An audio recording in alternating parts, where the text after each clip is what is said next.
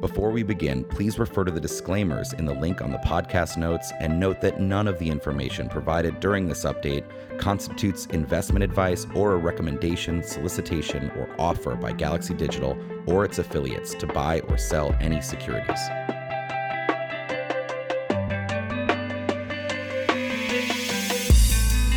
Welcome to Galaxy Brains, the weekly podcast from Galaxy Research. As always, I'm your host, Alex Thorn, and we have an awesome podcast today. We're going to talk about Bitcoin's security budget and Strike's new eighty million dollars Series B fundraise. Uh, we're going to talk about uh, reversibility of Ethereum transactions. A new paper uh, proposed by Stanford blockchain researchers suggests a new way to do this controversial thing. Uh, we're going to dive into some N F T marketplace drama, and we're going to talk about blockchain gaming um, with Saul Kadir from the research team, who released an excellent report today. But before we dive into any of that, uh, let's introduce everyone. We're here with my friend Christine Kim. How are you today? I'm doing well, Alex. How are you? I'm great. Um, you know, just trying to weather the uh, the coming economic apocalypse that we're being promised, but that's okay. We're going to talk about that in a few minutes. Uh, we've got our friend Bimnet Abebe from Galaxy Trading here. How you doing, Bim? Doing great, you know, not sleeping much, but doing great. All the moves have been coming overnight the last few Absolutely. days. Absolutely. You know, they could pick a better time. It's to like do I. Things. It, That's yeah, what I said about the Verge. Can't, can't the devs do something? Um, I'm also joined. We're also joined by Saul Kadir from the research team. Hey, Saul. Hey, what's up? It's been a couple weeks, I think, since you've been, maybe even a couple months since yeah, you've been on. Yeah, closer to a couple months, wow. but uh, excited to get this gaming piece out and yeah. talk about that. Yeah, we, we are going to talk a lot with Saul about um, the history of gaming and um, what lessons can be drawn from uh, that history for Web three game developers. Um, newsflash, there's a lot that they need to learn. Um, great report out Uh, today, Friday. Uh, we're recording this on Wednesday, but by the time you hear this, uh, Saul's great report on the history of gaming and what Web three developers can learn from it will be out. Um, so we'll talk with Saul about that. Um, also going to talk about some other topics, do a little bit of a roundtable today. But first, let's go to our friend Bimnet, um, yep. the muse of markets, um, the titan of trading here at Galaxy. Bim, how are you doing? And uh, tell us, a bunch of data came out yesterday that was yep. too, very strong, um, which in this upside down that we live in uh, is bad. Yep. Um, good so, is bad. Bad yeah, is good. Good is bad. Bad is good.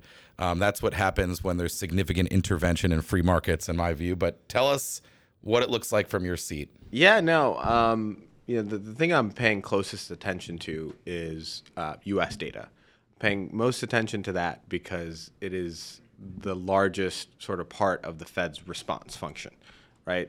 Their response is largely going to be dictated by the, the path and trajectory of, of, of U S data. What we got yesterday was uh, consumer confidence, printed at one oh eight, was that's a very strong number. It beat expectations. Durable goods, um, that also beat expectations and was revised higher for, for the prior month. And new home sales, uh, which beat and were incredibly robust in terms of how strong they were in basically every region of the U S economy. Even with these mortgage rates now, like Absolutely. in the six percent range? Absolutely, because there's a supply issue in housing. Um, relative to the demand there is, like there's not enough supply of homes.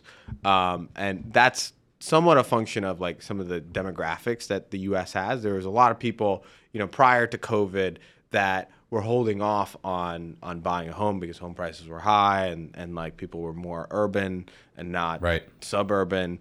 Um, and so there there's some structural dynamics that, you know, mean that there's a lot of demand for homes and limited supply. Right. And so you're still seeing very healthy housing activity. Some of that activity is happening at lower prices. Yeah. But at the end of the day, like it's still happening in a very robust way. Right. We're not having a housing crisis. It, homes are, are, are being sold at very high prices, even with mortgages this high. Because that's what's crazy. Like, you know, you have the sticker shock, obviously, of like a home's, you know, actual price.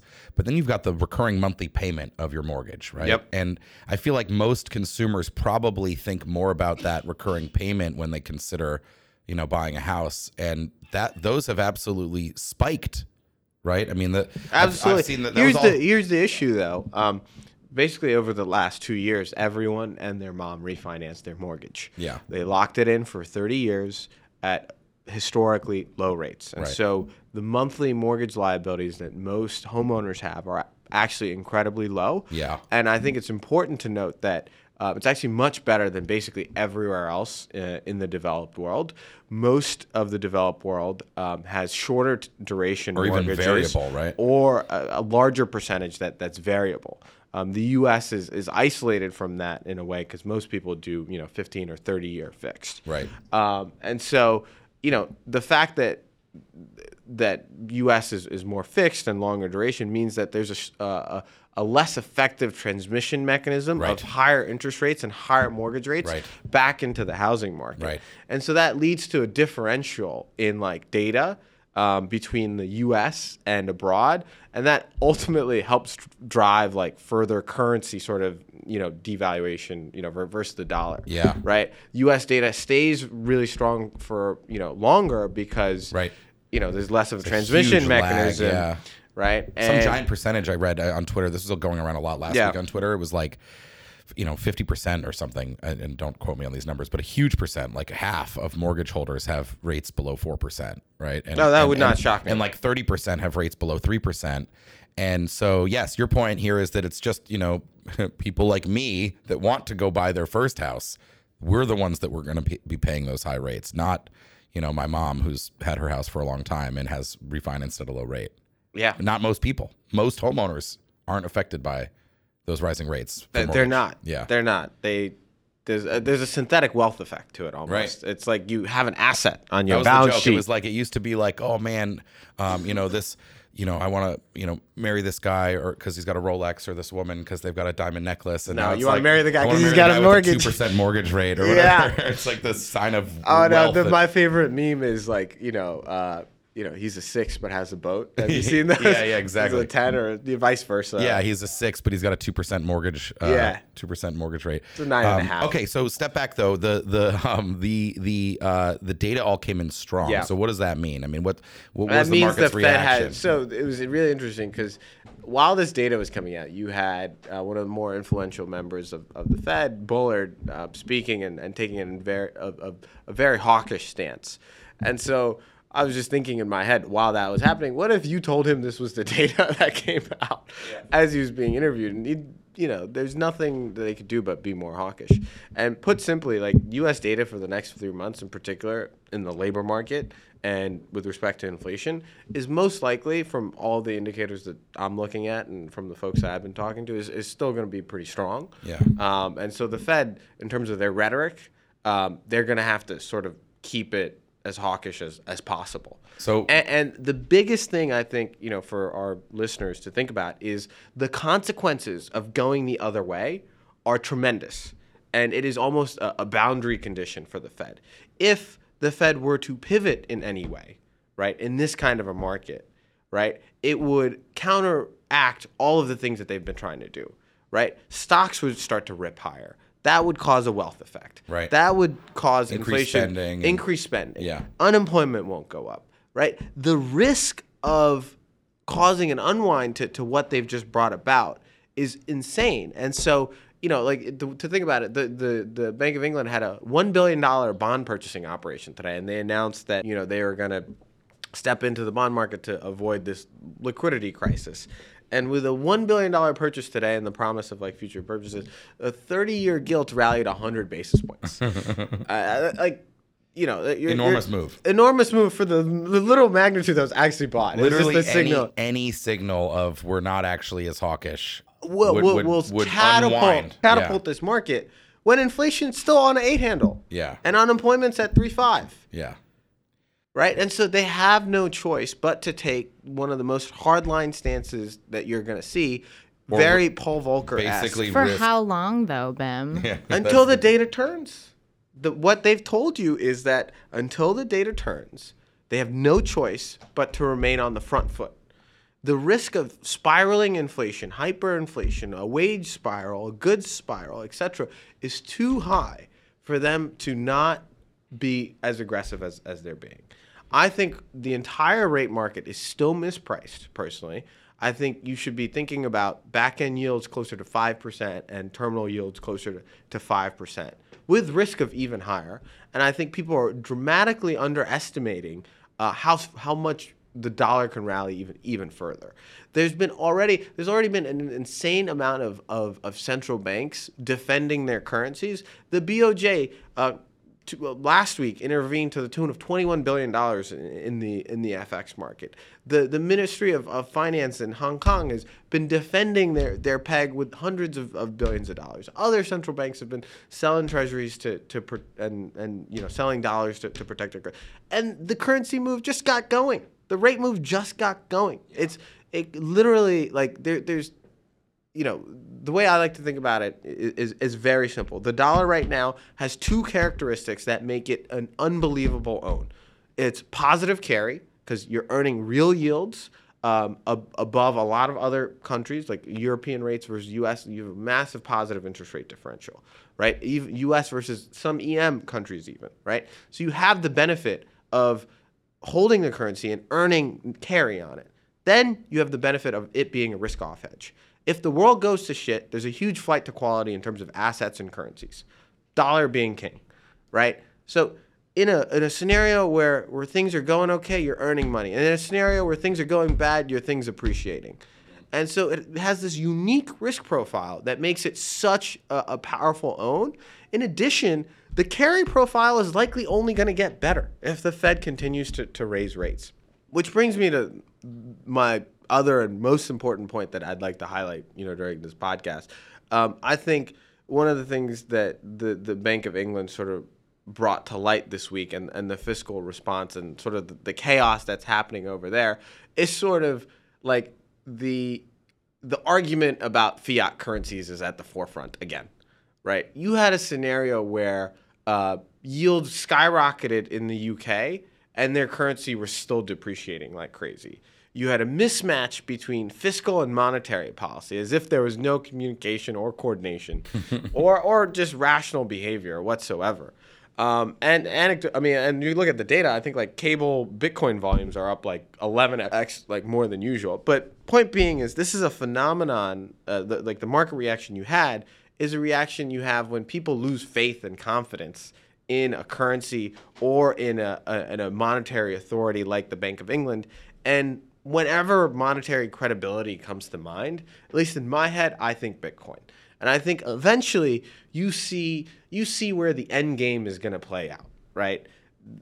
You have a bunch of populist and, you know, socialist nations that always want to just send checks to people, and you have inflation problems, and you have, you know, central banks that are willing to print money, willing to intervene at any point in time when, when there's an issue left and right.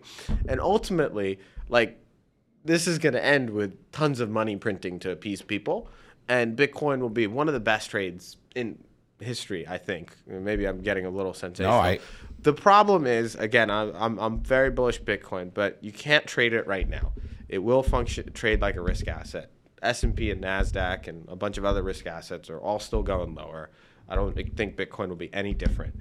But when you get the unwind of, of the big trade that's just happened, which is, you know, stronger dollar, lower risk assets, and higher interest rates, when you get that unwind, un, unwind's going to be incredibly powerful for Bitcoin. Because yeah. You'll see the end game, which is just endless money printing. We need to, everyone. you know, I, I love this. Hyperinflation and, and True, you know. Truly fascinating. Um, I have a couple points. One, what I said at the beginning, I mean, that we're in this upside down where bad is bad. good and good is bad.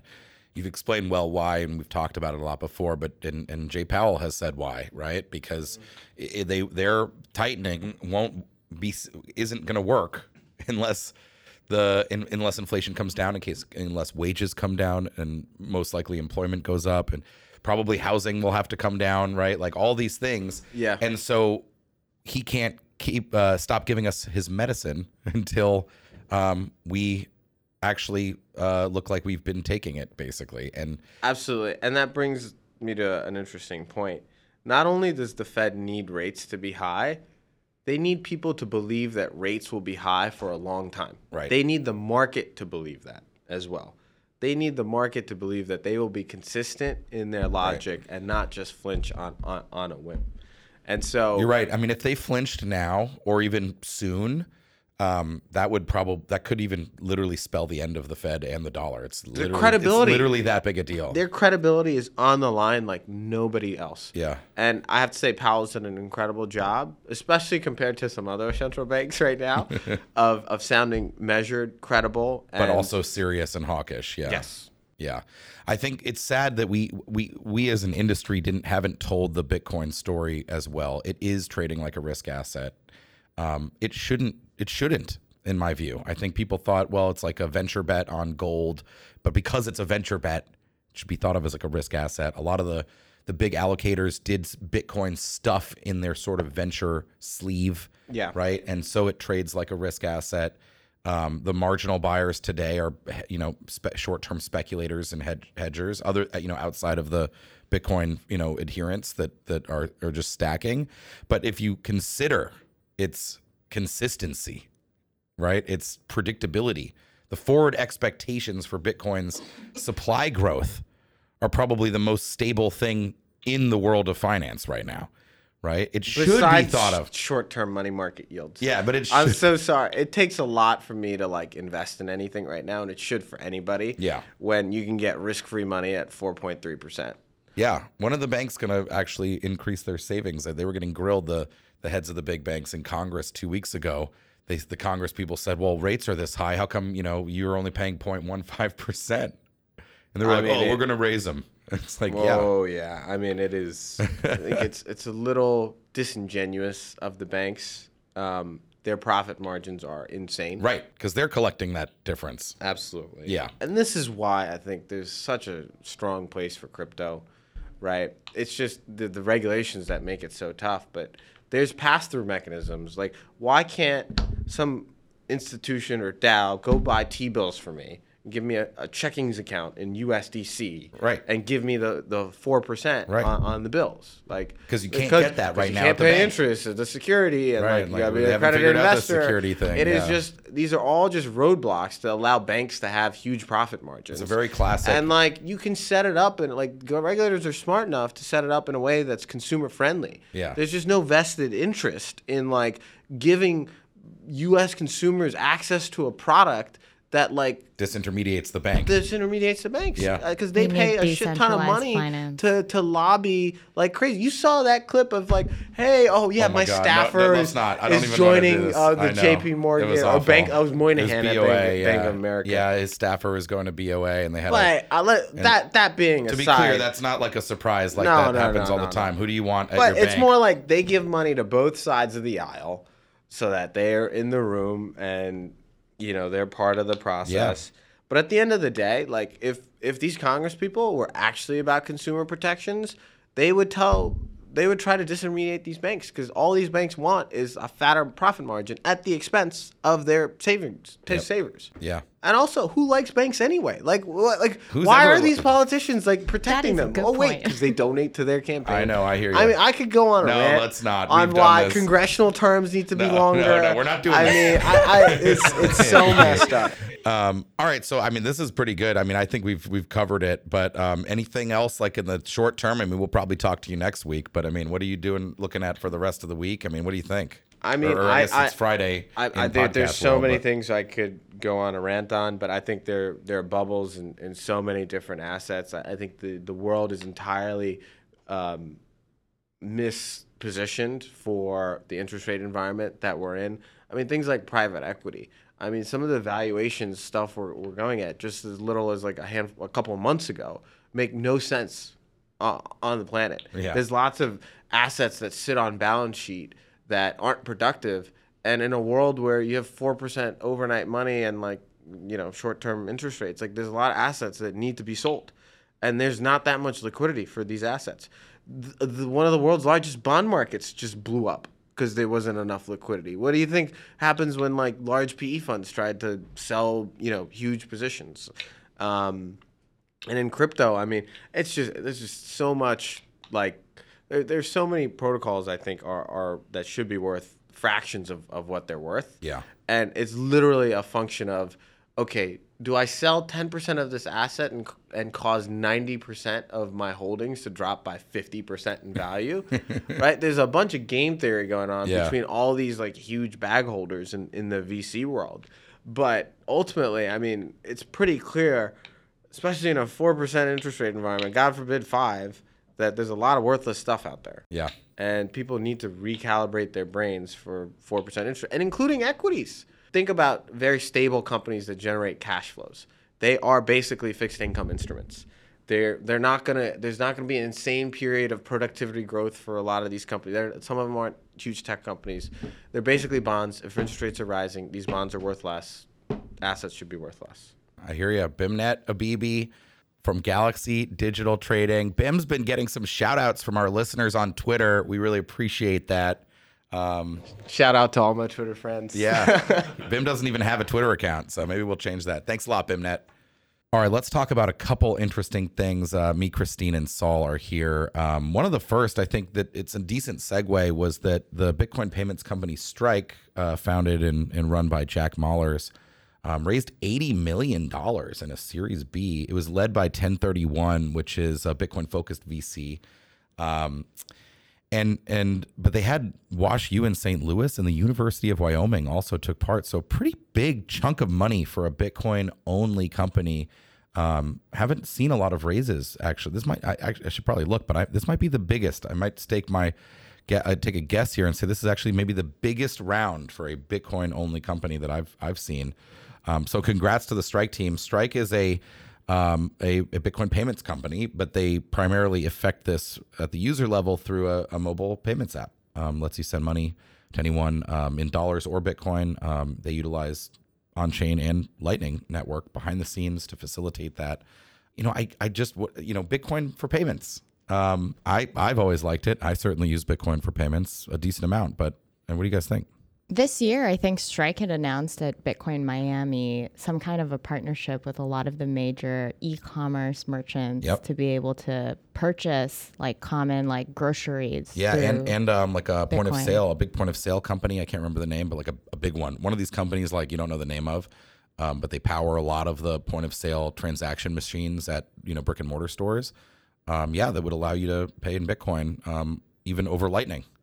Um, so pretty, pretty big stuff. I mean, I think, you know, there's a lot of uses for money, right? I mean, money gets used to buy things. Sure. It gets used to store your wealth. If you save money, it also gets used in financial applications. Right. And so, um, Bitcoin doesn't have a lot of the financial stuff, you know, there's some stuff on, on, on Liquid. Um, but that's really sort of asset issuance. That's a side chain. There's some stuff, you know, Sovereign is built on the rootstock um, side chain, which is an E V M compatible Bitcoin side chain. There's so Sovereign's like a DeFi um, app, and and there there are, there are some things. Um, of course, you have like this the Blockstack ecosystem, which has other stuff, which is a little bit more tangentially connected to Bitcoin, but connected nonetheless. Um, but we haven't seen sort of an explosion of DeFi, right? So that use of money isn't heavily used, and I think Bitcoiners typically argue that, you know, you got to, you know, walk before you can run, basically. The idea here is they want to build sound money first, and that's a big enough undertaking. Um, I don't know if that's the right order, but that's the... Anyway, payments, though, Lightning has been making, a, a, you know, huge advances, and it's really easy to use. I mean, this narrative that it's hard to use, it's it's hard to use non-custodially, that is true. Um, but it's really easy to, you know, send yourself some sats, uh, you know, from Cash App or Strike. Like these things are pretty easy. I'd be really interested to see the data around user adoption for Bitcoin as payments versus the user adoption for stable coins yeah. for payments. Because I remember, I think at Mainnet Masari, there was this panel with a bunch of Bitcoiners about what's being built on Bitcoin. And Udi, who was one of the panelists, had talked about how he thinks the biggest competitor to Bitcoin is not Ethereum or all these other cryptocurrencies. It's actually stable coins like U S D C, U S D T. That's, I was about to say that, actually. As a person who like tries to pay for stuff in crypto, like I buy stuff with, I just bought something with U S D C the other day on Solana, and like this is a liquid stablecoin on an alt layer one. And that is kind of key, I think, to adoption for merchants because they can see the things quoted in the currency they're used to. Like I bought a hoodie with it, and Bitcoin has been always missing that connection to like traditional DeFi rails, stablecoins. You have to quote everything in B T C and sats, and then just at the U I level do the conversion for the user. And it just adds a bit of complexity, and it's not interoperable. So those are some of the challenges, I think. Yeah, I think um, it's a fair point. You know, I I have a little bit of a contrarian take on this. Um, I've done a lot of work on Bitcoin payments. I haven't been able to refresh this work since I've got to Galaxy. Um, not because of Galaxy, just we haven't done redone it. But when I was at Fidelity, we did some research on this. Um, and we found that Bitcoin was used quite a lot for payments. I mean, significantly more than people realize, something like billions of dollars per quarter, every quarter since twenty seventeen. And we I, I, we did this analysis a couple of ways. One, we came up with some heuristics with which to look at, you know, Bitcoin transaction data. This is kind of a blunt instrument, but I thought gave us a pretty good, um, you know, benchmark. So, for example, we looked at transactions not between exchanges, Uh, with a dollar value of five hundred dollars or less, um, you know, um, and and in transaction types that looked like consumer wallets as opposed to like, you know, um, you know, non non-batch transactions, for example. I think we looked at transactions with only two outputs, a spend and a change, as opposed to something that like an exchange might send that may have many outputs, right? Um, and and then and then for the other, we think of that as sort of like a, a top-down analysis, right? And then for a bottoms-up analysis, we worked with a few of the forensics companies, um, and we basically just did some attribution on Bitcoin payment processing firms, theoretically like Strike, um, you know, like BitPay, like OpenNode, um, these companies that facilitate the receipt of Bitcoin by merchants, um, and we just did some attribution and then just counted flows into their wallets, summed the flows into their wallets over time. So like those, we were very confident. Those numbers, we were very confident, and they and they're below, right? They're, they were lower than the top-down analysis number, which was sort of a broad stroke. Now, if I send Christine money because I owe her for lunch on Bitcoin and it's ten dollars with two outputs, not between an exchange, that would show in our data, and I di- I don't consider that a payment for a good and service from a merchant. Um, so it's it's broader, but um, the bottoms-up analysis we were very confident in because we were literally just counting flows to firms who do this for merchants, right? So inbound into their wallets that they then pay to the merchant. Um, and it was a lot, is all I'm saying. And then the other thing with stables, like I hear this all the time, it makes tons of sense. If they're volatile, if currencies are volatile, people don't like to use them for spending. That's just clear, right? Because you want to know that, like, you know, when I when I take my money out of my bank today and then I walk down the street tomorrow to buy, you know, buy some sunglasses, that it's the same price as it was. You don't want it to, right? That's why inflation is so dangerous. Um, why, you know, the the the Fed and others want some inflation, but much less, so that it's slower, so that it's not, you have plenty of time to feel the stability. Um, so I get that, but I, I don't see in the real world, I do see, and Udi has made this point, um, stable coins being used to buy digital goods. Um, And and it is, you know, Udi made a pretty strong case, I thought, that, gosh, it'd be, it would have been nice if Bitcoin had played that role, not E T H even. But even then, E T H is used and Sol is used a lot to buy those digital goods. Um, it makes sense logically that stablecoins should be widely used for, for payments. I just don't think we actually see that in the real world yet. Um, but it could. And, and of course, the argument for Bitcoin is that, you know, it's still capitalizing. If it reaches its end state, whatever that is, where everyone on Earth has decided what they their view on it is. There's no outstanding giant buyer or forced seller, right? Hyper-Bitcoinization is the upside case for this scenario, but it doesn't have to end that way. It could just be, all right, we all have decided what Bitcoin is. It's like gold. We we all decided what gold is. It's pretty stable over the, you know, centuries, frankly. Um, Once it is stable, it'd be, a, it, I mean, I think that's basically the last barrier to payments for Bitcoin. It's just pure price stability. Um, and that could come just when everybody decides what it is and stops speculating on it, right? Once it's fully capitalized, it's a possibility.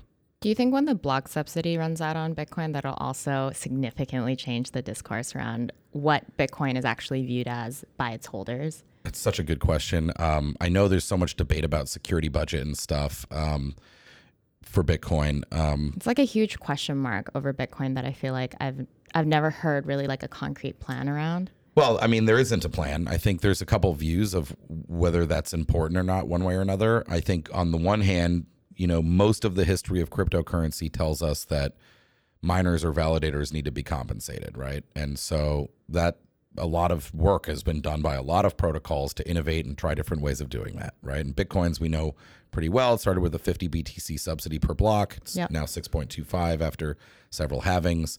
Um, you know, but in dollar terms, miners are basic. I mean, they made more money last November uh, when Bitcoin was sixty-nine thousand, yes, per. Um, but, you know, if you look at like, you know, yearly and stuff, like they're making they're making more. Or if you look at the halvings as one example, like the amount that miners were making at each halving, it's up significantly. Like they are making more money. Um, you know, I think Bitcoiners will get the the, the other view, obviously, is that, that that they won't make any enough money when the subsidy runs out. Right. And when the subsidy runs out, then Bitcoin mining miners will be compensated solely by transaction fees. And transaction fees today are extremely low.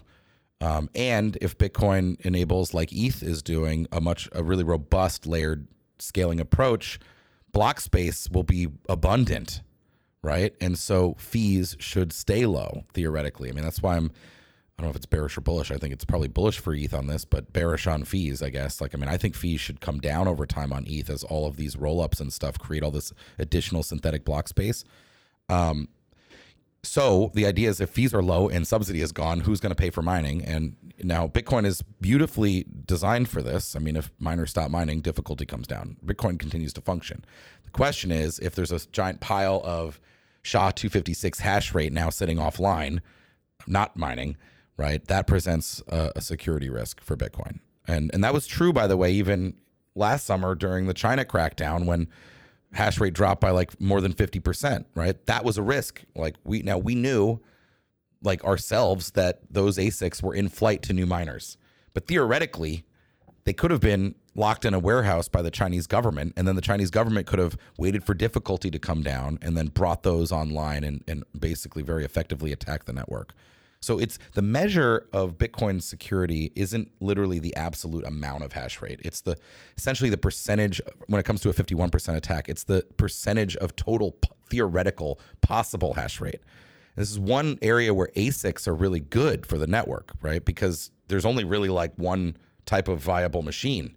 Whereas with G P U mining, like if I send out malware to every P S five on, on Earth, we could easily attack a G P U mineable coin. Because um, there's a lot of latent, extant potential hash rate, right? So um, that's the one view, right? That with the subsidy down and the fees low, like how are we going to pay for Bitcoin um, security?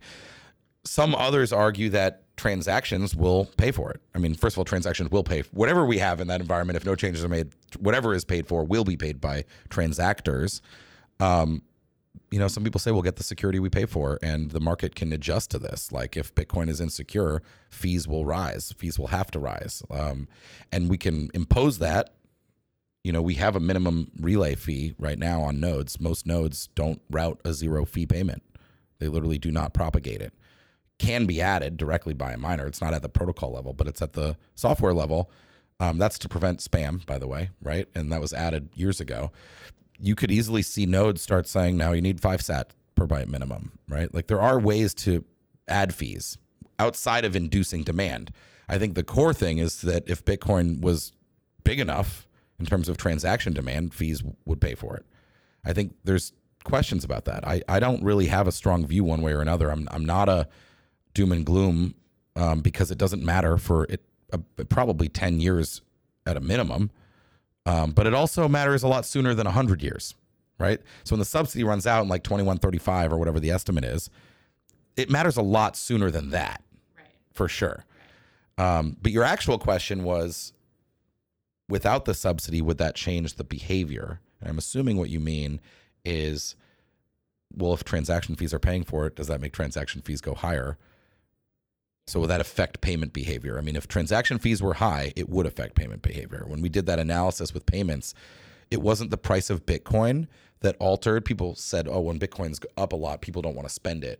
That's not true. That that our, what our data showed was that it was when fees were high, they didn't want to spend it, right? Like payments were consistent, payment transactions that we had labeled throughout that entire period.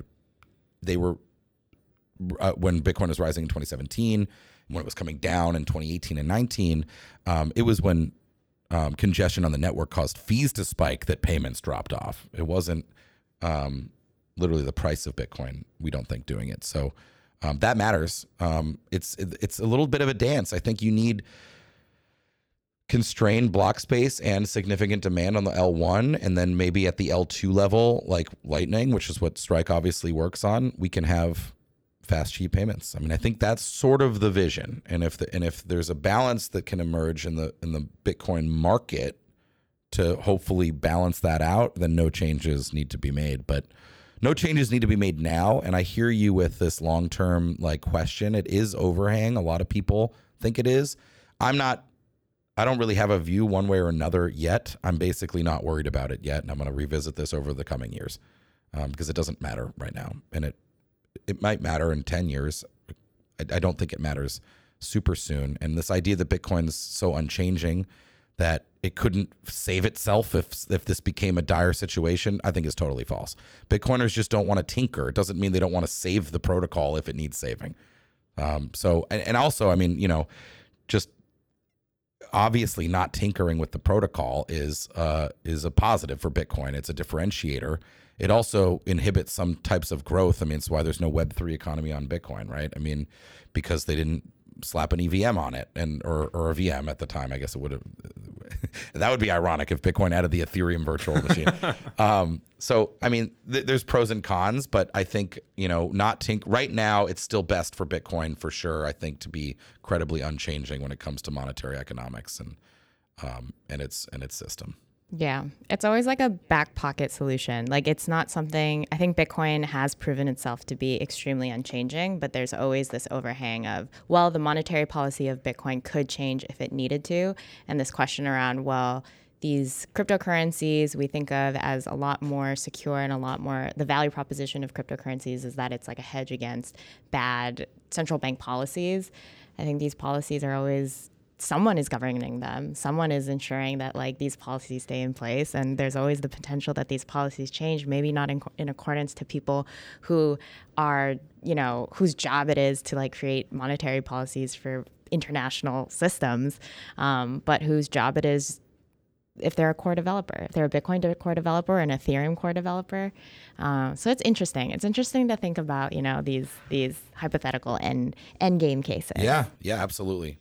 Ethereum has basically made itself unforkable by by the rise of DeFi and centralized stablecoins, as, as we've talked about, right? So when these disputes really happen in Ethereum at the core developer level, and they're pushed down to the users and the network. Right. So that, yeah, that whole statement was very much more um, actually kind of against Ethereum. So Ethereum's monetary policy is constantly changing, and it is in the hands of Ethereum core developers to change. Right. And the question is if cryptocurrencies are these like permissionless, decentralized technologies that are supposed to be a credible, credibly neutral network. It's like it's not really the the the void or like the absence of central bankers or people who are um, constantly changing monetary policies. It's actually just the replacement of them with somebody else. Right. That's true in a lot of cases. Um, I think for Bitcoin, if they if this change needs to occur, what you'll see is a fork at some point, and then the market will decide if the change needs to happen. And if they right. do, they'll start using the forked version. And, and if that change,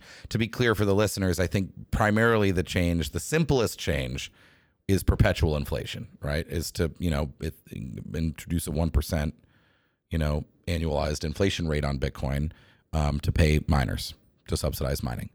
Um, Obviously, that's anathema to most Bitcoiners' view of what Bitcoin is, because twenty-one million hard cap is the meme. I mean, that's like core. But, you know, if if if that doesn't end up working, other solutions will be proposed. And what is nice about Bitcoin, um, like you said, is that it it's it's much less centrally managed, which is, like I said, it's also inhibits things like innovation in some ways. But it means that this can just emerge as a variety of forks. We could try one could try an, uh, like an E I P fifteen fifty-nine burn mechanism. Another could do perpetual inflation. Like, and we'll just see. The market will just decide. And like, and I'm confident Bitcoin will exist. What what it looks like in, in a in an edge case, or if the in a I don't maybe it's not even an edge case. Some people would say it's inevitable that this problem exists. Again, I'm not so certain, but um, something called Bitcoin will exist. Um, and if it look if if if it need and, and to be clear, right, this has been tried a whole bunch of times. I mean, there's a movement uh, funded by some Bitcoin opponents to make Bitcoin, to, to pressure Bitcoin to move to proof of stake. Um, you might see that on Twitter. If you follow crypto and Bitcoin people on Twitter, they promote those tweets. They pay to promote them. I'm not going to say the name of it um, to give them that satisfaction. But Bitcoiners rightly pointed out, dude, there is Bitcoin proof of stake. There is Bitcoin P O S, a coin that forked Bitcoin's U T X O set and uses validators. And it literally like nuked to zero. It's been at zero for like years at this point. So, you know, we'll just let the market decide. We just will. All right. That was fun. That was a fun conversation. I didn't think we were going to do this. Anyway, that was all about Strike, apparently. And uh, they're awesome raise. No, but congrats to that team. And Lightning, you know, we're, we're going to put out something soon on Lightning. Um, it's It really shouldn't be ignored. I actually, I recommend Arcane Research's pieces on Lightning have been excellent. Um, it's growing like crazy, and it really does work. It really is super fast and cheap. I mean, faster than a credit card swipe to pay over Lightning. Truly shocking. Um, so congrats. A lot of that work being done by um, Jack and his team at Strike, but and others as well, of course. And if you're interested in in reading more about Bitcoin fees and why they're so low, we also have a really great report on it written by Alex Yu, um, going through a lot of different scalability improvements, a lot of ways in which you can optimize um, block space, existing block space on Bitcoin without even increasing the block size. There you go. Um, so definitely be sure to check Thank that out. Thank you. Um, that was a fun one to write. Um, that's on our website. Um, so check that out. Okay, let's go to this other one, Christine. This is kind of fun. Now we're turning the tables. We did some Bitcoin, some really deep sort of Bitcoin questions. This cuts to the heart of, I think, a lot, not just Ethereum, but of, of one of crypto's other big value propositions. Um, some Stanford blockchain researchers uh, wrote a paper and um, cr- suggested a, a new E R C token standard that is reversible. These are reversible transactions. Um, and the idea was that because of hacks and thefts and all the stuff that happens that's, you know, not so good in crypto. And, and we've it, seen many of them in the last couple months. Wouldn't it be great if your E T H was stolen or your tokens were stolen and you could reverse the transaction? Um, this really divided a lot of the community, um, not just, I mean, you know, every a bunch of Ethereans were upset. A bunch of Bitcoiners thought it was stupid. A bunch of a bunch of a lot of people. Um, I will say before we inevitably, I think, dump on this idea a little bit, um, I will say there are definitely pro- we shouldn't look at this as a replacement, I think, for normal transactions. I think having a lack of reversibility or permanence, permanent finality is a huge feature of the crypto experiment. Huge. Bitcoin, E T H, they all have this. Um, it's the reason why chargeback fraud is impossible. It's the reason why I can receive money from someone I don't know and know for certain that I received it and that I have it and it can't be taken away. It's it's the reason we use a permissionless system. But there could be use cases where this is interesting. So, I mean, I commend them for that. There's no there's no harm in anyone can create a new, you know, smart contract. Why not? Um, but I don't know. What were your thoughts, Christine, on this? I think this idea is super preliminary, and it really came off of, I think four years ago, Vitalik had made a tweet being like, wouldn't this be interesting? Somebody should really look into this. That's and great. Every time Vitalik does this on Twitter, someone does someone look, does look at, into great. It.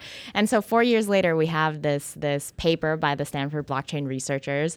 Um, and, and at the core, I think, of this model is basically a DAO, like a, a, a system of voting where if it's known that, you know, the majority of these tokens in this application was hacked, was stolen, voters can congregate and say, you know, let's issue this upgrade to the application and get our tokens back. And I don't think that's actually so different from the power that many decentralized finance applications have already handed over to DAOs for different various upgrades, like MakerDAO, for example, right. And the kind of vaults that they're allowing, the the reliance around U S D C and the different conversations around should the DAO, you know, reduce MakerDAO's reliance on U S D C. I think there's many ways in which you can revert core aspects of a decentralized application already through DAOs. So this proposal to me doesn't sound too um, too controversial. And if anything, you know, the authors have also reiterated that this is not in any way supposed to replace E R C twenty or right. E R C seven twenty-ones. It's just another potential idea around if you wanted reversibility, right. Here's one way in which you can make that happen. Yeah, I think they had the, part of the idea was like you you have within a time period, it was a couple days or a day or two, um, to like say that the you wanted a transaction reversed, right? Let's say you said you were hacked as the example. And yeah, and then basically there's some group of of hopefully decentralized, but that I think, and, and they have some more about this in the paper, so um, go read it. But um, then they could they could act and they could reverse them. I agree. I mean, I think it's I think that's it, frankly, it's fine. I think the outrage was like, we don't want our we want our permanent, uncensorable monies and and immutable monies, right? And and I I think you're right. This isn't in contradiction to that. They're not saying hard fork, upgrade Ethereum to make E T H native transfers reversible by a DAO. They're saying we have this idea for an interesting smart contract that would allow this. Maybe securities would need this, right? If we tokenized real estate and stuff, you might need this, right? I mean, it, it it's not out of the question. I do think, though, that one of like the core reasons around why people were so angry was if by any chance there was any sort of doubt in like the immutability of the Ethereum ledger or like the block Bitcoin's ledger, I think that would credibly like right re- like the value of these two blockchains would definitely. I, it was kind of how it. how the uh, main uh, researcher Ka- Kylie Jenner, Ka- Kylie Jenner, not not um, Kylie Jenner. Whoa, is there an I there? Oh, there is an I. I mean, uh, oh, so, you're right. So, but it's not, um, you know, of Kris Jenner's progeny uh, from Keeping Up with the Kardashians. I don't know. Actually, maybe it is. No, it's not. It. Okay. um, I think it was a little bit the way they marketed it in the tweets. It was very like, hey, like Ethereum's. What if your like E T H could be rever- E T H transactions could be reversible? Yeah. People were like, whoa, whoa, whoa. I, don't, I actually liked a lot of the ideas in there. I think some transactions, especially for like regular users, because I, th- I think about that use case a lot. We were even talking about how your emails have a one minute delay before. Mine do, send. Yes. Because like people just even they might just sign something accidentally or not realize what's happening at the smart contract level, and this could be kind of useful for that without relying on the protocol to like handle. That's fair. Yeah, I mean, I think at the application layer, it's fine for if as long as you know that that's what is there, right? Um, I think part of the criticism is like, well, shouldn't like, why do you need the decentralized blockchain then, basically? Um, which actually, it's is both right and wrong. Like on the one hand, yes, you're right. Like if, you know, why not just use a trusted intermediary then who can give you your money back if something goes wrong? You know, like I had to cancel something that I bought because they never delivered it and they gave me my money back. Um, so in a way, that's that's you know a fair comparison because that's what the blockchain. You don't need the blockchain if you are going to be permissioned in general. Yeah. However, yeah. Then I have a friend, um, a V C, who his email was hacked. This was a few years ago. And uh, the hacker read the read his emails and realized that this person has like a, a private banker that they use to do wires and stuff for things. And that he can just email him and say, send this wire here. And that person used his email and impersonated him and got money wired from out to like, literally like a bank in like Minnesota or something, like, or whatever, not like a foreign, not like a crazy faraway bank. My friend was never able to reverse this transaction once, never once. They couldn't get the money back for him. None of the banks involved. And it's like, isn't that, that's what a lot of crypto opponents have touted as a problem with crypto, that it's not reversible in this spot and the regular banking system is, but it's not. Yeah.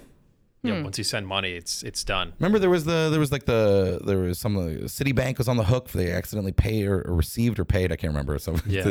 the, this happens, and, and the money doesn't come back.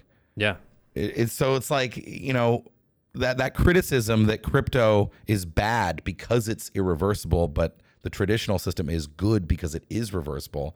It, it's false. Like well. A lot of it's not reversible, right? Is all I'm saying. You're talking specifically about like bank transfers, but credit cards effectively are that vector that people use to do. Well, that's because you're using a trusted intermediary. Yeah, yeah, yeah. You're actually just yeah. paying with their money. Right, right. But they, I agree. I agree. Yeah, one hundred percent. That's kind of what the ex- expectation is on the user end, and right, because credit cards are so widely used. Even even debit cards, the banks will will ultimately usually. I mean, they, they might honor. Yeah, they'll usually honor in reverse, and and uh, you just.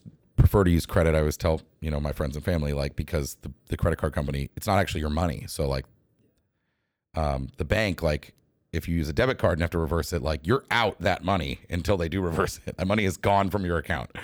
So that's why I never use debit cards. Um I think this also goes back to like what really necessitates being on-chain versus off-chain. Right. Because the activity that actually happens on-chain, you should presume needs to have that level of, of finality, like, of finality to it. Yeah. And also, that's what you want with the blockchain. That's right. What you want with a decentralized, credibly neutral, permissionless so. network. But there's a lot that doesn't have to happen I, on-chain. Like a lot of it can happen in a way that's reversible, and that's okay. Trans- like just a transfer. If I'm transferring an N F T, I'll I would love for to have a thirty minute timeout if I just fucked up the address or whatever. You should be able to, um, like with some kind of time lock um, situation at the at the Open wallet level, but like yeah, yeah, that's what I'm saying. But not, not without, just at the wallet level. I mean, like you should be able to. That, okay, this is interesting. That's a fair thing. So not their proposal. Their proposal is much more like it's like a for DAO. An entire class of tokens. Yeah. We'll have a DAO, and right, then right. any if it were to rise.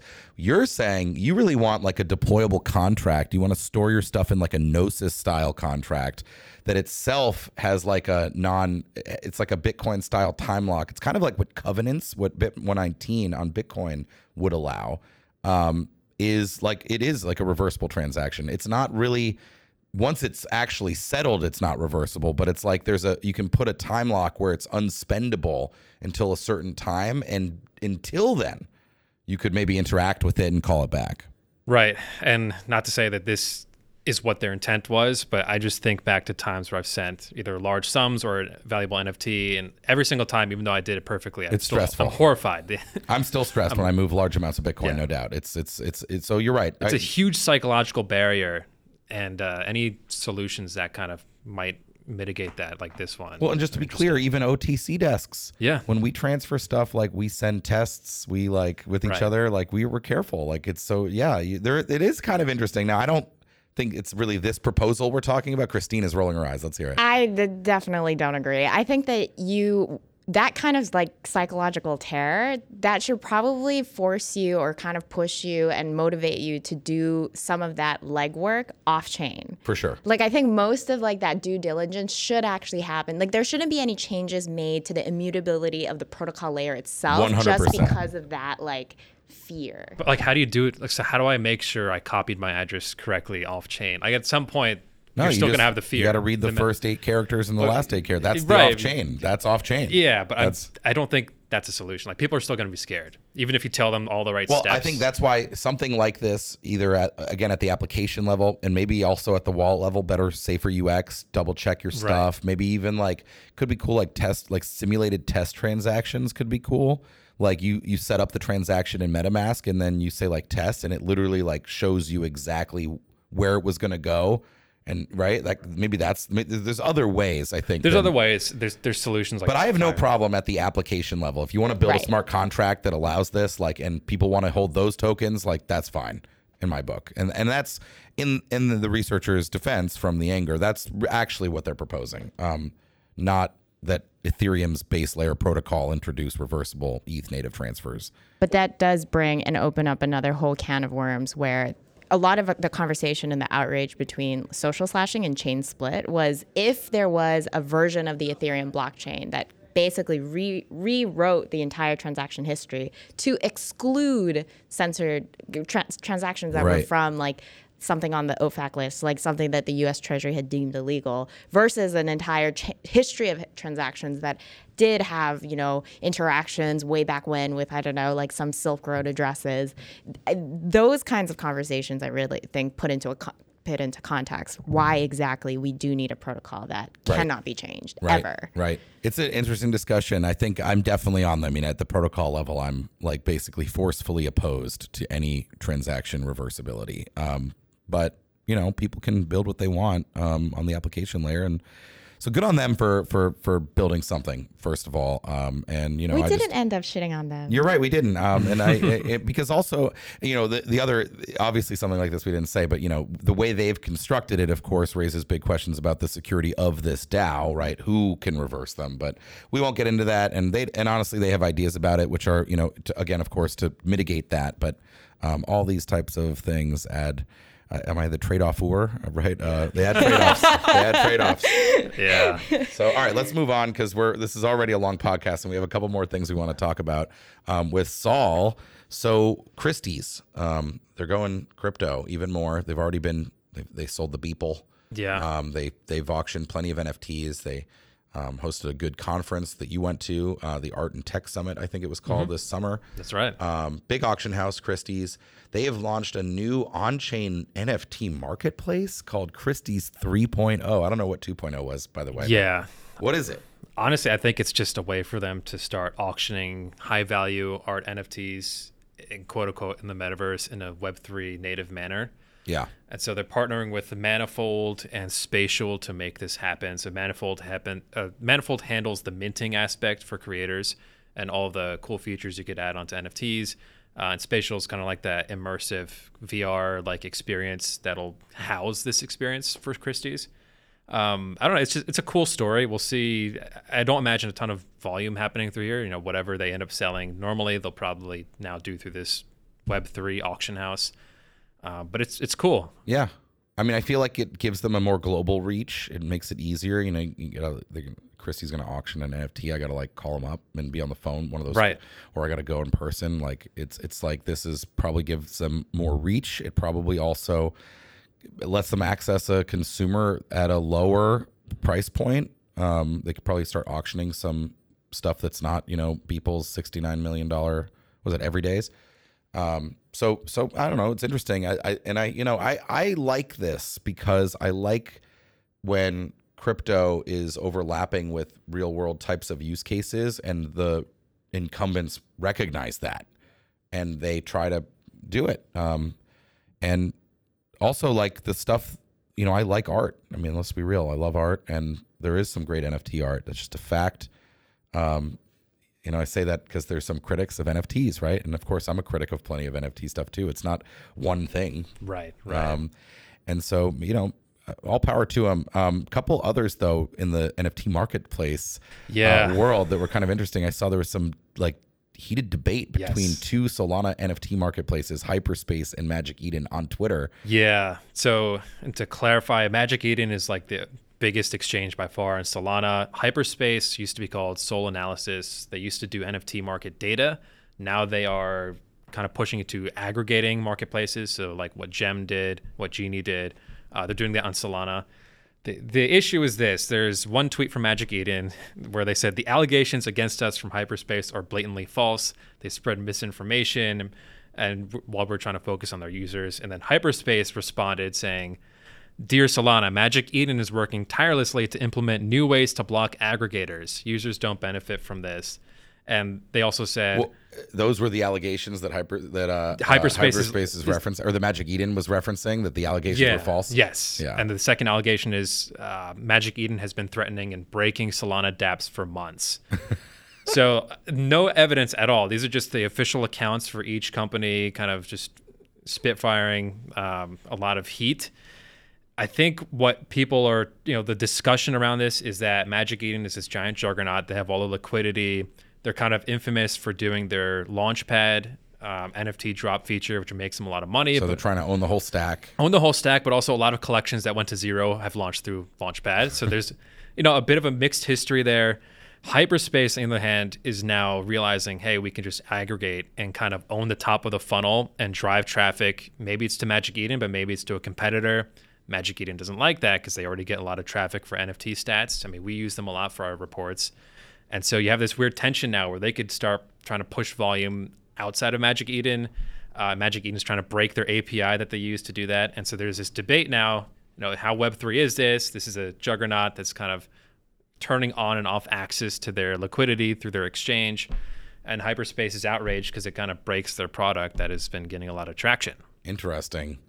So not all, um, you know, adoption and happiness among these things, but it makes the aggregators like, and the, I wonder, I bet there's a, it feels like there's a lot of um, uh, probably analogies to prior historical things outside of crypto where the aggregators mm-hmm. go up against the, you know, the juggernaut yeah. single marketplace. Plaid, Plaid and the banks. I've watched this unfold where they would block access to the banking A P I. So they would start screen scraping your financial data, and that created all these legal issues. You're right. Um, I actually, that's a great example. Um, we were looking at this, you know, I was once asking um, when I worked at Fidelity, like why they allow this, like, because they're taking my password, like they are storing my password, this third party Plaid, right? Like that's how they're, when they scrape the, thing, but they make it look like you're logging into Fidelity. It's yeah. very strange. And and I think there w- there was a tension there, and it was interesting because the problem is that, you know, Fidelity and, and Schwab and the banks, like, their customers want it. Yeah. Because you can't log into TurboTax or, you know, whatever, Credit Karma or these fintech apps with, you want to link your Fidelity account, and the banks hadn't made a way to do that, really, a lot of them. Um, and so if they block Plaid, which they want to, um, then their clients are upset because everyone is having so much fun using this new fintech app, and I can't use it because my bank's not allowing Plaid. Yeah. Right? So it's a weird tension. That's a good good example. Yeah. The banks don't necessarily benefit from just allowing people to access your valuable data. So. All right. Let's go to our last topic. Um, Saul, uh, you have an awesome report coming out today. I know because I read it um, and edited it, and that it is awesome. And it's called... Um, the history of gaming and its Web three future. Um, you've been looking at gaming and Web three in general. You're a gamer. Mm-hmm. I'm a gamer too. Um, oh, yeah. For a long time. And I think the approach you took in this report is super interesting. It was looking through the history of game design and incentive, particularly incentive and economic design inside games. Exactly. Over the history of video games. I mean, as far back as the, the first arcade games that yes. ever launched. Um, and all the different, and I didn't realize this, and this is meticulously and um, and entertainingly written and explained in Saul's report, but all of the iterations and um, um, pivots and changes and tweaks that game developers have made over the decades to make games engaging and profitable. Yeah. Um, tell us, you know, I don't know, what are some of the key takeaways from the report that you want to share? I recommend everyone read it. It's on galaxy dot com slash research. Yeah, totally. I think kind of the goal with this report is to examine about fifty years of gaming history, because a lot of these Web three developers think they're reinventing gaming. Oh, everything on chain is going to solve and save this industry that's already two hundred billion dollars and is doing just fine without crypto. Um, so what I did is I did the reverse, where I, let's just examine what has been tried in in-game economic design. And fi- the findings from this report are kind of at odds with what has been tried in Web three. And one, one key takeaway is just tokens later, game first. I think a lot of these companies kind of lead with, and these Web three protocols lead with N F Ts, they lead with fungible tokens, and people don't play games to make money. They go to casinos to play games to make money. People play games for completely different reasons that oftentimes have nothing to do with financial gain. Right. Diversion, socialization, like socializing. Yeah. Um, Mastering you know, skills, ma- testing skills. Right. Challenge. Yeah. Puzzles. And entering flow states and just. What is that? You said flow state a bunch. What is that? Is that when I'm zonked out, like playing Call of Duty for two hours? Yeah. I don't know about zonked out. I mean, m- maybe focused. um, even if you're at work, right? If you're writing, if I'm writing a piece and I'm twenty minutes, you're in the zone. Yeah. And it, what people like about it is you're very present. You're not thinking. You're just engaged, and that's that's why we call gaming funds interactive funds. It's about interaction and being engaged with whatever medium you're in. Um, a lot of these early Web three games, like uh, Axie, the example I talk about a lot, is effectively just you're just clicking a lot, and it's kind of just more like a DeFi protocol that has some gaming features. Uh, but, but there's a rich, rich history of gaming history um, that we can leverage and learn from to understand why games have certain features that maybe Web three developers might have thought were bad, but were actually the entire reason why they make money. Are there any up-and-coming Web three games in this space that you think have a lot of potential that actually fix a lot of the issues you saw with Axie and other um, games, blockchain games? So it's impossible to know the entire field, um, but one example I point to that I think does a lot of things correctly, and we, we've talked about this in newsletters, is uh, So Rare's N F T fantasy trading card game. So one reason why it works, obviously, because people are already familiar with fantasy sports, and so that game model engages people. People like playing fantasy sports, so they've kind of de-risked that. And their N F T features are interesting because it's completely free to play. You don't need any crypto at all. You could only just do the free version, and that's not on chain at all. But if you get really good at the game, you can start entering higher level tournaments where you do need an N F T to enter, but you could win a more valuable one. And so they rely on this tournament structure to incentivize higher level engagement, and that's what drives their sales volumes for these N F Ts. But they also cap the issuance. It's not an inflationary supply forever. It's five thousand a season. Uh, but you can bring these with you to the next season. So, and I talk about a lot of these mechanics in detail. And it is crazy, like the reputation stuff we talk about a lot with N F Ts, signaling wealth, if we're talking about like owning a punk or whatever. Mm-hmm. Um, those are huge dynamics in games. You talk a lot about this. Yeah. Like, um, you know, we we're talking about, I'm, I'm joked about Call of Duty. It's one that you write about yeah. um, because they did a lot of innovation on, on prestiging. Yes, yes. Um, and that stuff matters, actually. It may seem frivolous, but that drives a lot of gaming engagement, and therefore ultimately profits for game developers. Absolutely. And, and kind of the origin of that story, it, I call it a commodifying captivity, where you know, C O D four was like the big game that kind of changed the dynamics here. They want to incentivize you to play that game because it takes them three years to make it. So they, they're not like a Madden. They can't They don't just want you to play the, the other com- opponent's game. They want yeah. you to keep playing their game. Yeah, exactly. So when you max out your multiplayer level, they have this thing called prestiging, where you reset all of your stats, but you get this little emblem next to your name that signals to everyone else you've in fact lapped them and done a prestige. And there's ten of these levels. Right. And it increases your engagement. Now you're holding onto the game longer, and now they can release map packs, which are much easier to develop. They make extra money. They effectively have earned two times the revenue for the game because each map pack is fifteen dollars. There's four of them. Game is sixty dollars. They've doubled revenue, increased engagement, and uh, they kind of gamified your captivity within Call of Duty. It's this- brilliant because, like, you want to have a high ranking, yeah, right? right. And I think Call of Duty, uh, I haven't played it super recently, but it used to be fifty-five was the top yeah. like level, meaning that, meaning that you had like done all the challenges and played for that long and gotten so many kills and whatnot. whatnot. Um, and if you didn't just like the game anymore that much, you the gamification stopped there. You can keep playing the game, of course, and most did, right? But it was nice. You go into a lobby and people are like, oh, fifty-five, good. He's like played a lot of the game, um, and so he must be pretty good. Um, and but you were done earning new new accolades and, and reputation at that point. By adding the prestige, you're resetting everything. So you go back to zero, basically, or you go back to one. Yep. And nobody wants to do that because then you're like, oh, they're like, who's this noob, yeah. right? Yeah. But by adding this additional prestiging thing, everyone's like, oh, no, no, he's he's not a noob. He's just, because it just adds more engagement. And then they did clever stuff, like you can get golden guns if you prestige yeah, the, the skins, gun itself. The gun like skins, yeah. Skins, yeah. So it was very clever. Um, and it did work. And I and I can tell you, me and my friends, we did. Like you get to fifty-five and like at first I was like, I don't know, I want to keep my fifty-five, and my buddy was like, just do it. No, dude, we're prestiging every time. Like yeah. we're immediately prestiging, and just because like you just want to, because the real, it just added, it's like adding block space. It just added yeah. reputation space. All of a sudden it was like I can, it's not fifty-five, it's it's it's five hundred fifty yeah levels, effectively basically. Yeah. Um, and it was just simple. Um, people think that stuff is frivolous, but it drove a lot of engagement, and that's just one of the many mm-hmm. like tactics. Right. That the game developers have developed have developed over time to to drive engagement. That again, Web three, like, you know, they're sort of like building it in a box and not. Yeah, they're not learning. Like one way Web three could augment what we just talked about is forget about requiring an N F T to like play Call of Duty or fungible token rewards. Just take the prestiging thing. You make that a non-transferable N F T. Now when I'm playing C O D ten years later, because C O D's been out forever now, I can signal to everyone with a non-transferable N F T in my wallet that I'm using to play the game that I prestiged ten times in C O D four, nine times in Modern Warfare two. And a developer can then make a meta app that has no relation to Infinity Ward that also leverages this metadata on the non-transferable N F T and gate it only for people that prestige ten times. And it could be like a community of just extremely uh, intense Call of Duty players. That's where Web three can make gaming better. It's just not about, it's not all about just making the gamers richer, because they just want to play games and, and enjoy the games.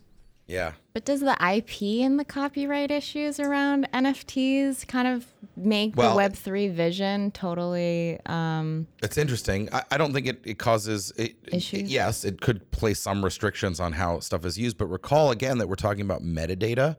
Like, it's it's like me getting, you know, taking a picture of myself going to a, a football game, right? And then proving that I, as proof that I went, right? Like, it's, in this case, it's a picture on the chain that says I played the game, right? Yeah. Um, so, you know, could the metagame, like, put the Call of Duty logo in their metagame? Maybe not.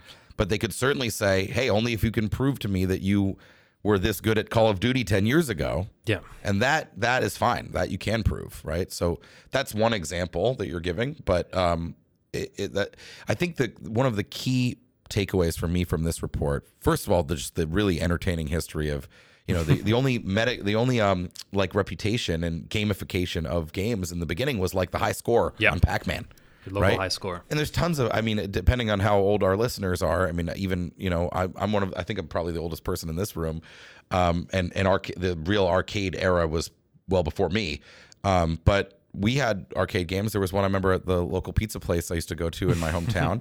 and um, somebody would get on the high score thing and stay there for a long time. Yeah. And you would see that. And people would be like bragging that they were on it. And like that was incentive to put quarters in the machine. Yes. Right. That made money for the game.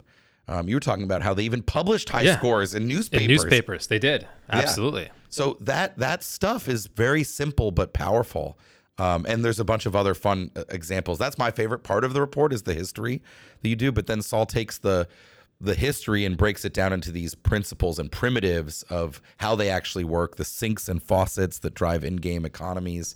Yep. Um, it's a really exciting story. And and I do, um, and but I think that key takeaway you said, token later, game first, right? I mean, this is the game's got to be good. It's got to be a fun game. Otherwise, it's not a game. Yeah, it's not a game. If it's actually just a, you know, a click farm to harvest, you know, artificial yield, like that's not a game. Yeah, it's not a game. Make that, the game fun. That's a casino or DeFi. And, you know, quickly, if you just think about who plays games, I break it down into this matrix that uh, like a game economist. I love this part too. Yeah, a game economist um, Bartle did in the nineties, and I kind of just recreated it and kind of adapted it for modern games. But but eighty percent of people who play games will not spend money. They're called socializers. They're very, very low L T V customers. They're just playing because their friends are on it, and they want to just collaborate and belong with their communities. Have fun, joke around, yeah. have a good time. And so that's what free-to-play, and we break down the top ten uh, earning mobile games in twenty twenty-one. Every single one is free-to-play. It's a very small fraction that generates most of the revenue. I think it's, you said some some huge percentage of revenue is generated by zero point one five percent of players. Yeah, yeah. It's, it's insane. I think eighty percent is under two percent of the player base, the yeah. revenue breakdown. And... Uh, So it's, they, they refer to it as like catching a whale versus a minnow. Uh, but I guess the broader point with all of this is if you're not building a Web three game, a Web three game that's fun for that eighty percent that will never spend money, good luck making any money or getting any adoption. Right. Mm-hmm. Lots of interesting stuff in there. I mean, I would recommend anybody trying to integrate Web three features into a game, read this report. Um, shout out one of the games I've been hailing all week. I'm obsessed with from Thunder Games, um, a Bitcoin gaming company, is this Club Bitcoin game. Uh, you can earn sats for playing solitaire. But you have to watch ads, which nobody wants to do well, ever. Yeah, oh. but, you, but in this case, you get paid. That's the whole point. I mean, that, that this is a little different. Fractions of a penny, though. Yeah, it's true. It is true. But um, it will I bring it up though because you know I, there's a million solitaire apps on the on the I, on the App Store, but only one of them pays you a cut of the ad revenue, um, and that's that's a different uh, yet another model um, in, in utilizing some of these uh, primitives. Um, it's not uh, and, and it's fun, and they have other ones too. Um, but read Saul's report because it's really good and it's very fun, uh, and it should be on our website today, Friday. Um, And, you know, I think uh, I think that's it, guys. This was a, a long one, but a good one. It's good to see you in New York here. Um, good luck to everyone. And the weather is beautiful in most of the East Coast, at least. So if you're on the East Coast of the U S, we're in that great time of fall uh, where everything is great. And um, just, you know, be careful out there in the markets. Uh, a lot of crazy stuff happening in the world. Um, but we'll see you next week. And this was Galaxy Brains.